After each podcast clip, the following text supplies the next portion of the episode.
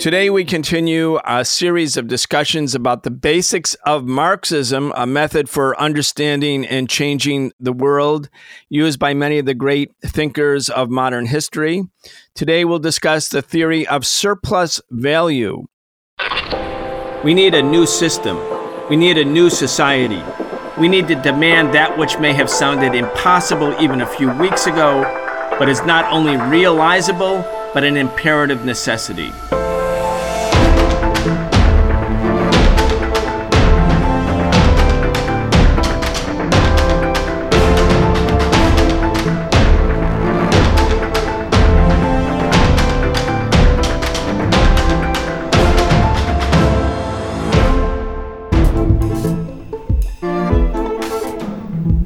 Deepening unemployment, a looming wave of evictions, massive and widening inequality, there's no denying it.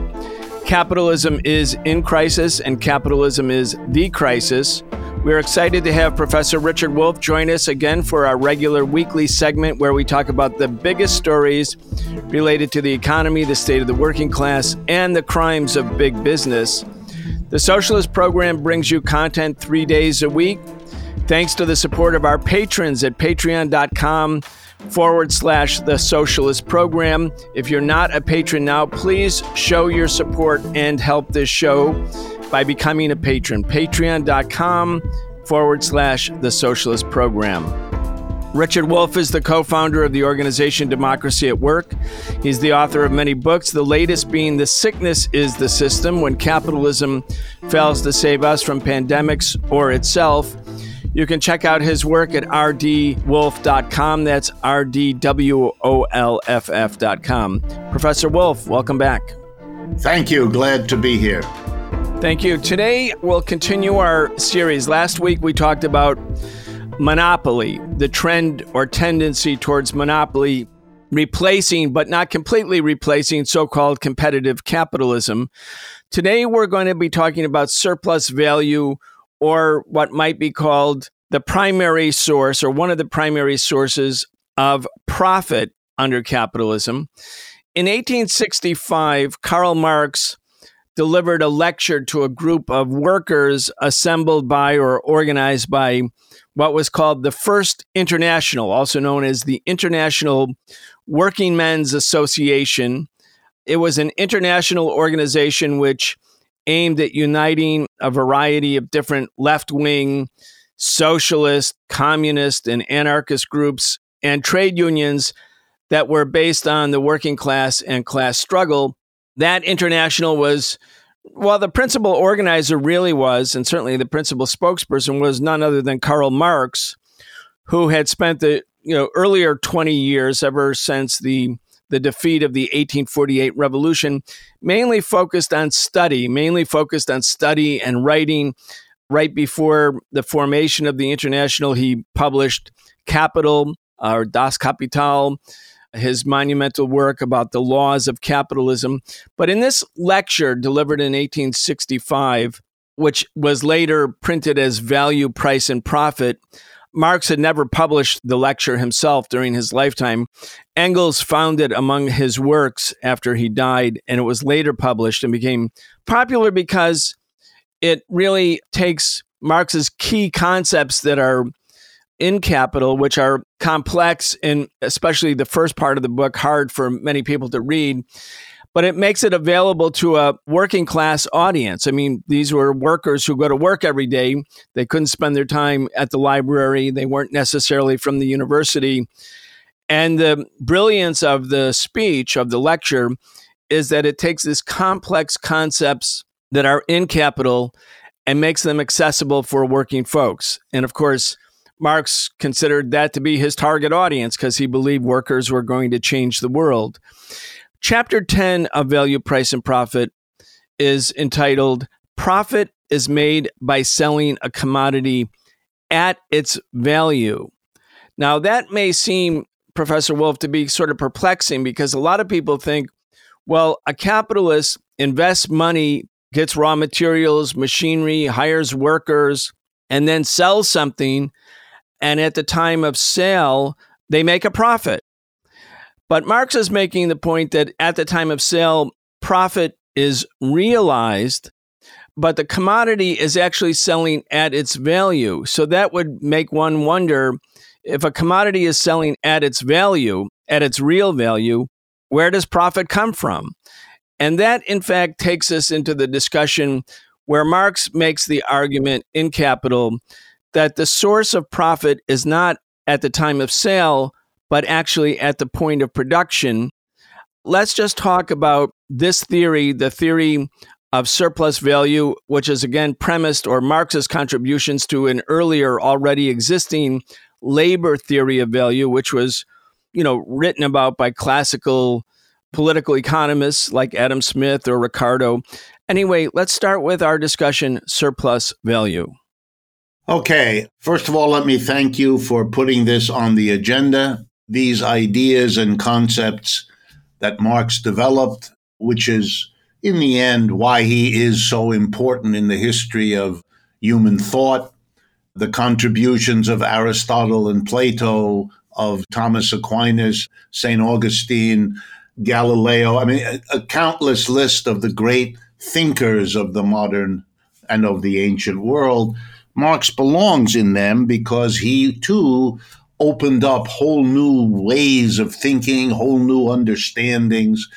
And it really is only because here in the United States, after World War II, we descended into our own dark ages, known as the Cold War, that it became fashionable and necessary for the careers of politicians, academics, journalists, and so on to either not know anything about Marx and Marxism or to pretend not to know anything about it and to do their part, consciously or not, willingly or not, do their part to bury these ideas, to basically deprive two, three generations of American citizens of being able to learn and build upon and be critical of, for sure, these ideas of Marx, the way we were taught in school to learn from and yet take further and be critical of all the other great theories that have been produced. So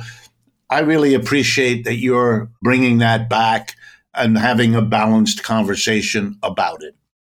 So let's begin here. Marx doesn't deny profit. Profit exists, corporations exist making profit, businesses are created in order to get a profit. Building your profit is the goal of businessmen and women. So no one is disputing that there is profit. The only debate is where does the profit come from? How do we account for profit? And here Marx makes a very distinctive contribution. And you're quite right. He uses the labor theory of value, which, by the way, he took from Adam Smith and David Ricardo. In no way is a labor theory of value unique to Marx. Saying so was a fiction of the Cold War, like so many other things. And I'm going to explain it, but I'm not going to do it in Marx's language because his was the language of, you know, almost 200 years ago now rather than the language that we're comfortable with now. So I'm going to do a little of adjustment, but it's only for purposes of clarity. So here's the story. Every business man or woman who runs a business, whether it's large or small or in between, knows that the business works roughly as follows. First, you buy all kinds of non human inputs tools, equipment, machinery, the building in which the production occurs, and so on. You hope to recover all the money you laid out for the tools, equipment, raw materials, and so on when you sell the product. In other words, if what goes in is $10 worth, well, then you know the output has to be worth at least $10 to recover what you laid out for the tools, equipment, and raw materials.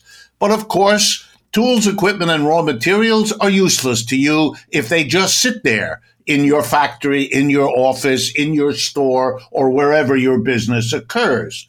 The thing that makes life in a production system, the things that makes life in an economic system is like the thing that makes life in society, human beings. And in the case of the business, it's human beings doing something, using their brains and their muscles to transform the raw materials, using the tools and equipment to produce a final product. And the business, the capitalist enterprise, whether it's a factory, an office, or a store, lays out money for the tools, equipment, and raw materials and lays out money to hire the workers who come and use their brains and muscles so as to produce an output. And one of the distinctive things about capitalism is that the workers who do the work, the hired workers who do the work of producing the output, are denied any access to that output. In other words, as fast as the workers produce it, they lose it. They never really have it. It belongs to the person who hired them. Okay, now let's think about what that means. The person who hires, the employer, the capitalist, is in the business to make more money at the end than he threw in at the beginning. Otherwise, he wouldn't be a capitalist. He wouldn't be making a profit. He wouldn't be growing and he wouldn't have anything to eat or drink or put on his back. He has to earn something. He has to come out of the process with more money than he went in on. So the output has to be sold for more than the money laid out for the tools, equipment, raw materials on the one hand and to hire the workers on the other. And now let's imagine the conversation between the employer and the worker once you have all that in your head. You talk about the job. The employer explains to you, the worker, that you'll be expected to come nine to five, Monday through Friday.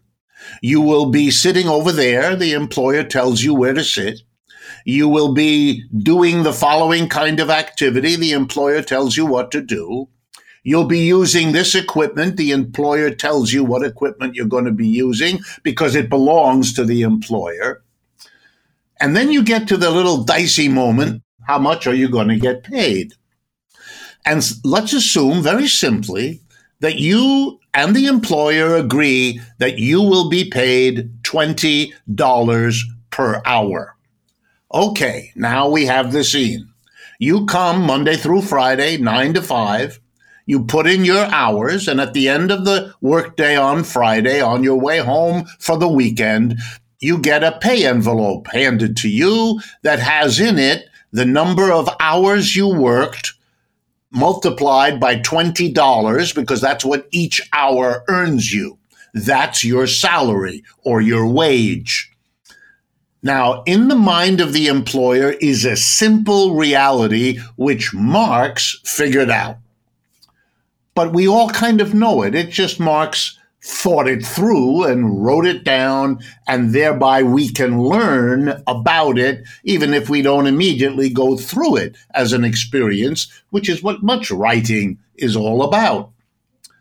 The employer understands what Marx is now going to explain.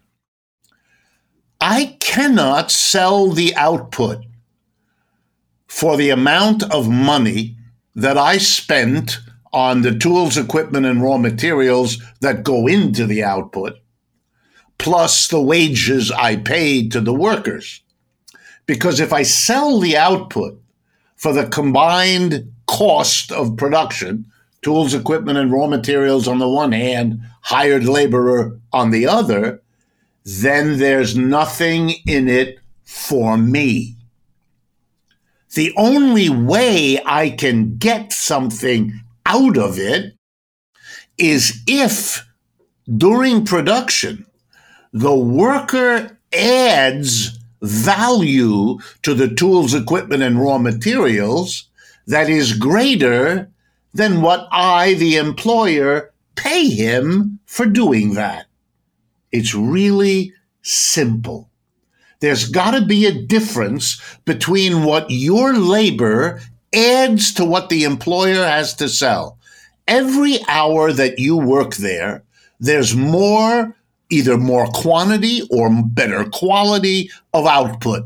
Your labor means that the output has more value than if you didn't apply your labor. That's why the employer hires you. He wants you using your brains and muscles to add value to the tools, equipment, and raw materials the employer has already purchased. And that's what you do. That's what you're hired to do. You work, and during your hour, you add value to the product which immediately belongs to the employer who then sells it in the market. And here comes the punchline. Each hour that you labor, you add value to the tools, equipment, and raw materials that are used up, equal to, I'm going to pick a number now, $25 worth. So the employer sells the output to which your labor has added $25. But what does he pay you? Answer what you agreed to when you signed on to this job, namely $20 an hour. You go home with $20 for the hours you put in. The employer waves you a happy goodbye as you head home for the weekend. Why? Because he knows that having paid you $20 for each hour you worked, that hour added $25 to what your employer has to sell. Who gets to keep the difference between the value you add by your labor on the one hand and the value paid to you by your employer on the other. And in this case, that would be $5 per hour. Answer that belongs to the capitalist. The way Marx spelled it out in the German language that he was born into and that he used to think things through, even though he lived in London as an adult, in the German language, the word is more, M E H R, the German word mehr. And the point he made was the worker adds more value when he or she works than he or she is paid. That got translated into English with a, a bit of an odd translation. Not the word more, which would have been clear and obvious, but instead the word surplus. And that's the theory that the place where the capitalist gets what's his as an employer is by being in a position to take for himself a portion of the value produced by the worker that is excess to, surplus to what is paid to the worker as a wage. That is called surplus value. And that is the point and purpose of capitalism to get that surplus out of your workers and to get it for yourself. It means, for example, that if you spent $20 on tools, equipment, and raw materials used up each hour, and $20 on the worker who made them into the final product, that the value, what you had at the end, was 20 tools, equipment, and raw materials used up, 20 paid to the worker, plus five, which was the surplus value produced by the worker, but not given to the worker. And that's your surplus, and that's what capitalists are in the business of producing. Once Marx had set it up this way, once Marx was able to see this and to understand it and to write it down, whether it was in the early chapters of his monumental Capital three volume work or in the value, price, and profit or wage, labor, and capital, the shorter versions of these key ideas that were published, some during his lifetime and some, as Brian said, afterwards really is secondary because what's crucial here are the implications of what I've just said to you. And here are just a couple. Number one, this then is a system of conflict at its core. Why? Because the worker, sooner or later, whether he or she is conscious or not, is going to want more. Why? Because wages are the determinant of your life. The wage you get determines whether you can have a family, whether you can take care of your family, whether you can have children, whether you can take a vacation, whether you can, you get the picture. So the worker wants more, but the capitalist, the employer, doesn't want to give him any more. Why? Because the more you give the worker, the smaller the surplus. Because the worker works, adds a certain amount of value. The more you give him or her, the worker, the less is that residual, that surplus left for you. Which means that capitalism is at its core a conflict ridden system if you look upon the worker as a class of people, the working class, and you look upon the employer as another class, the capitalist class, in it to make money, to make their money grow, and that's all capital means, well, then capitalism is a system that has class conflict, class struggle at its core. And that kind of struggle never stops. It's there when the worker pushes for a wage increase. It's there when the employer, wanting to get more out of the worker, cuts back the time you can go to the bathroom during the day, wants you to work faster, wants you to stay a little longer to produce a little more value, but not pay you anymore. The thousand little ways that the class struggle expresses itself. Likewise, it expresses itself when the worker, in anger at being pressed like this, in anger at not getting enough of a wage to lead a decent life, drops his shoe into the machinery. In the French language, Marx loved this, in the French language, there was a part of France, the northern part of that country, where workers used wooden shoes those are famous for Holland, but it was in many parts of Europe that shoes were for a long time made out of wood. And the French word for a wooden shoe was and is the word sabot, S A B O T. And if a worker in anger over the class struggle threw his or her shoe into the machinery, it was called sabotage or sabotage which becomes an English word meaning something very related, doesn't it? Or you can have a strike when workers say, okay, you're not going to give us enough of the value our labor adds. We're not going to work for you at all. And then you're not going to get any surplus at all. And then the capitalist has to call in the police or somebody else to try to browbeat the workers to go back because the capitalist needs them to be working in order for the surplus that he gets from them to be, in fact, taken from them. And how is that manifested today? Examples are thousands. I'll give you one. Over the last 14 months, we've gone through one of the worst public health disasters in American history. The last viral pandemic was 100 years ago at the end of World War I. What was the pressure over these last 14 years from the business community? It was against lockdowns. It was against closing businesses. It was in favor of reopening as soon as possible. Why? Because if workers were fearful of dying from COVID, they wouldn't go to work. And if they don't go to work, they don't produce a surplus. You can replace a sick or dead worker with another one, and that way you keep your surplus going.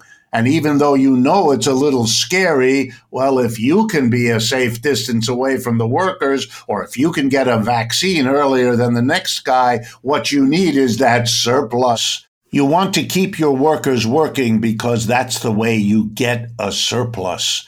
It's been the pressure of capitalists always. Here's another example if you can pay your workers less while they continue to produce all the value that their brains and muscles allow, well, then the surplus is larger because you've had to give less of the value produced by your workers back to them as a wage. You get to keep more. So here's your interest. Let's hire children because we can pay them less than adults. Let's hire females because we can pay them less than men, at least in some social situations. Let's bring in desperate poor immigrants because we can pay them less than we pay native folks. This way you can develop hostilities, angers, and bitternesses among people as they are forced to compete for the jobs that capitalists want for surplus extraction, thereby favoring the lowest paid that they can get away with.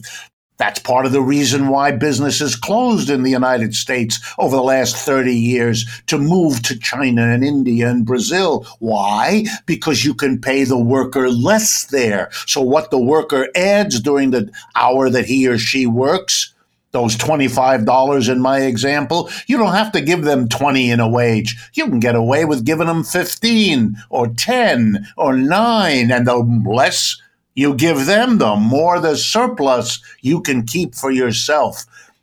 It produces ugly inequality ugly social relationships. Marx was able, by his simple explanation of how production works, how surplus value is extracted by one class of people, a small minority, the employer, from another class of people, the vast majority, the employees. By means of this analytic, he could open up explanations for so many of the mysteries about modern capitalist society that other theories were less capable of understanding or understood in ways that working class people would find a lot less persuasive than this Marxian analysis. And here's my last point, just to load it on a bit. This theory obviously teaches workers a very difficult lesson. If you're a worker in capitalism, a man or a woman, and you've said proudly to yourself, I am never going to work for anyone who doesn't pay me what I'm worth, then unfortunately Marxism has a sad message for you. You don't understand the system you live in. You are never going to get paid what you're worth because what you're worth is the value your labor adds by its exertion. And the employer has no interest in giving you what your value is worth. To use my example, if your labor added $25 worth of output per hour of your effort and the employer gave you the value of your work, the $25, then there'd be no surplus at all, and he wouldn't increase his value, his money at the end compared to what he had at the beginning. If there's nothing in it for him, he's not going to do it. In other words, you're never going to get paid what you're worth. That's not the way this system works. And if that offends you, and if that upsets you, and that gets you to think critically, then that's the point of Marxism. Because the conclusion Marx wanted you to draw is you're not going to fix this by pushing for a higher wage, however useful to you that might be. This system is your problem. This way of organizing production is your problem. And here's the solution that Marx only pointed to. He never wrote about it in detail. He didn't believe in predicting the future. That's an amusement park activity, not serious work. But Marx did gesture. He gave us an idea. And he said simply, who needs the capitalist? Workers can get together, organize the production of goods and services, give themselves a wage, and then together decide what to do with the surplus they have produced. Share it amongst themselves? Why not? Use it to grow the business? Why not? But let's democratically decide, we workers, since we produced the surplus, let's democratically decide with what it is we produced. And then we don't need a capitalist any more than people needed a king once they realized that they could get along real well without one. Richard, I'm so glad we're able to provide this platform to go over basic definitions of Marxism, Marxist economic, Marxist theory. Of course, you have been providing this kind of popular education for young people and perhaps people who are formerly young people for a long time, right. uh, doing it in both the university setting and as a public intellectual. But I, I think it's critically important that the movement in America, which is for social change, not simply be an activist movement. It has to be a movement grounded in ideas, grounded in theory. One of the key elements of of a U.S. culture uh, as it developed since you know the early part of the 17th century as a settler colonial project, at least initially, was that you know, it was a society based on can do pragmatism, and theory was relegated to last place or no place. And so, as a movement that seeks social change and recognizes activism alone is insufficient, although it's critically important, we need theory. So, I, I want to thank you, and I look forward to this and other shows where we're going to talk about basic Marxist definitions and categories. In our last couple minutes, I want to again, just to get additional clarity on this issue of surplus value, to sort of summarize that this struggle over who has control over the surplus value is part of what Marx would have described as an irreconcilable conflict between the classes. Workers, as you put it, always want more of the surplus, the surplus they created with their labor. And the capitalists want more for themselves, and not simply because the capitalist is necessarily greedy, that may be the case, but capitalists also need to constantly attract other capital for investment, and capital will flow to where profit is greatest, meaning where surplus value is greatest.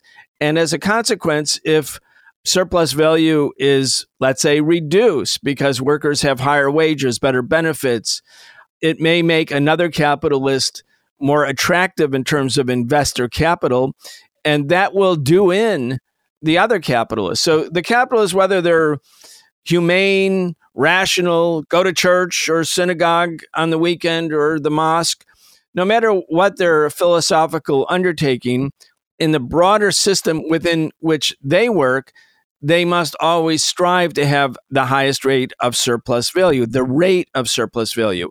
And also, another feature of this, which gives the struggle a particular kind of toxicity, I would say, is that at the end of the day, the worker who doesn't own the product at least has the wage to take back.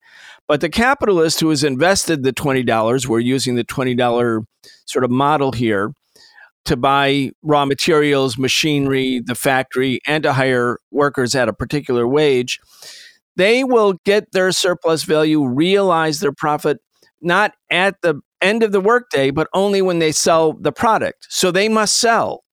The surplus value can't be realized except by sale. So in capitalism, because it's based on the sale at a market and the market is never for sure, there's always great uncertainty and also extreme competition.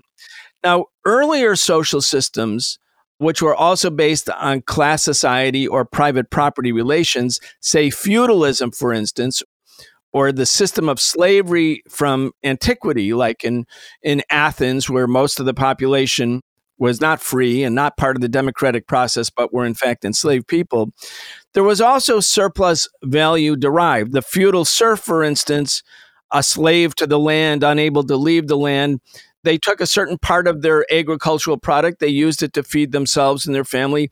And the Lord, the master, the landed gentry, they took the rest. And there was surplus value, but it was very discernible. You knew exactly how much you kept and you knew exactly how much the feudal master took. In the case of a systems based on slavery, it wasn't the workers' labor or labor power that was being purchased for a certain number of hours per day, but the human being themselves who became the property of the slave owner.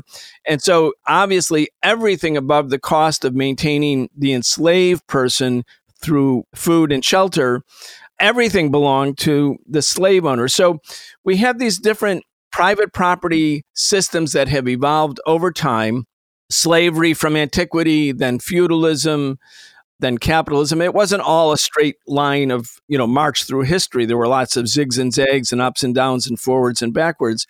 But nonetheless, there was a, you know, a general trajectory. The difference in capitalism is that unlike slavery or unlike feudalism where you could clearly see what the what the surplus value was that was being kept by the quote private property owner it's hidden in capitalism because it looks like there's an exchange. The worker sells something, their ability to go to work, their ability to labor for a certain number of hours a day, they get something in return. And they're free to take the job or not take the job. They're free to work longer, or if they don't want to work longer, they can quit and try to go somewhere else. So there's the appearance of, quote, personal freedom, even though as a class you have to work for somebody and also the place where profit is made or surplus value is created it's hidden under capitalism. And i believe that's one of the great contributions of marxism and marxist economy is it unearths the riddle of where the profit comes from which in one way is obvious as you put it in the beginning but in other ways not as obvious because it appears that wage workers are entering into a relationship with their bosses that's that's free that's independent and that's a matter of choice. Anyway, let's wrap up with this. Yeah, I, I basically agree. If I had any slight variation, I would say that in Marx's view, each society that organizes its production so that a small number of people control and dominate the production process, whether it's a master doing that relative to slaves, or a lord doing it relative to serfs, or an employer doing it relative to employees. These are systems in which a minority controls the surplus that gets produced in every society. They use it typically to enrich themselves. That's why we visit the pyramids created in societies with masses of slaves or the wonderful chateaus along the River Loire in France created by feudal lords, or we marvel at the palaces of Bill Gates and Jeffrey Bezos, who are the people doing this to a T now. Marx said they all develop ways of thinking to rationalize, to justify we use this notion of exchange. Well, you know, you're free to leave and I'm paying you what you're worth. All of these notions are designed to make it seem reasonable. In feudalism, by the way, in European feudalism, when the dominant institution was the Roman Catholic Church, at least until the Reformation, other theories were developed. For example, that there was a God who lived in the sky and who was testing you to see whether you were a good Christian or not by making your life on earth a bit of a difficulty, at least a little bit, and to see that you were moral enough. And if you were, well, then you would ascend to heaven upon your death, where you would live with the angels forever and ever. That's another theory to explain what's going on. And it's a kind of comfort. Like it might be a comfort to know that you were getting a fair exchange when you sold your labor power and got a wage. When you have this fundamentally undemocratic arrangement of production, and let's make no mistake, every office, every store, every factory, with a few tiny exceptions, but in a capitalist economic system, a tiny group of people at the top unaccountable to the employees who are the majority and who have to live with the results of the decisions of those at the top. Those at the top, the minority that's unaccountable, make those decisions. That's the opposite of democracy. And yet we live in a society that celebrates how democratic it is every day in the face of this absolutely opposite reality. The power of the mental construction, which is what theory is, could never be clearer than to understand that while it's necessary to have a revolutionary theory to break beyond capitalism, it's also true that capitalism couldn't survive 10 minutes without the theories it needs to keep itself from being thrown over by the people who are on the short end of the stick. Richard Wolff is the co founder of the organization Democracy at Work. He's the author of many books. The latest being The Sickness is the System When Capitalism Fails to Save Us from Pandemics or Itself. It's now available in ebook format. Be sure to check out Richard Wolff's materials at rdwolff.com. That's R D W O L F F.com. We are the Socialist Program. We'll be back tomorrow. You've been listening to the Socialist Program with Brian Becker, where we bring you news and views about the world for those who want to change it. If you enjoyed the show, subscribe on your favorite podcast app and follow us on Facebook, Twitter, and Instagram. We can only continue our work bringing you high quality news, analysis, and history with the support of our listeners. Connect with us and become a patron at patreon.com slash the socialist program and receive an invitation to participate in an exclusive monthly seminar with Brian Becker.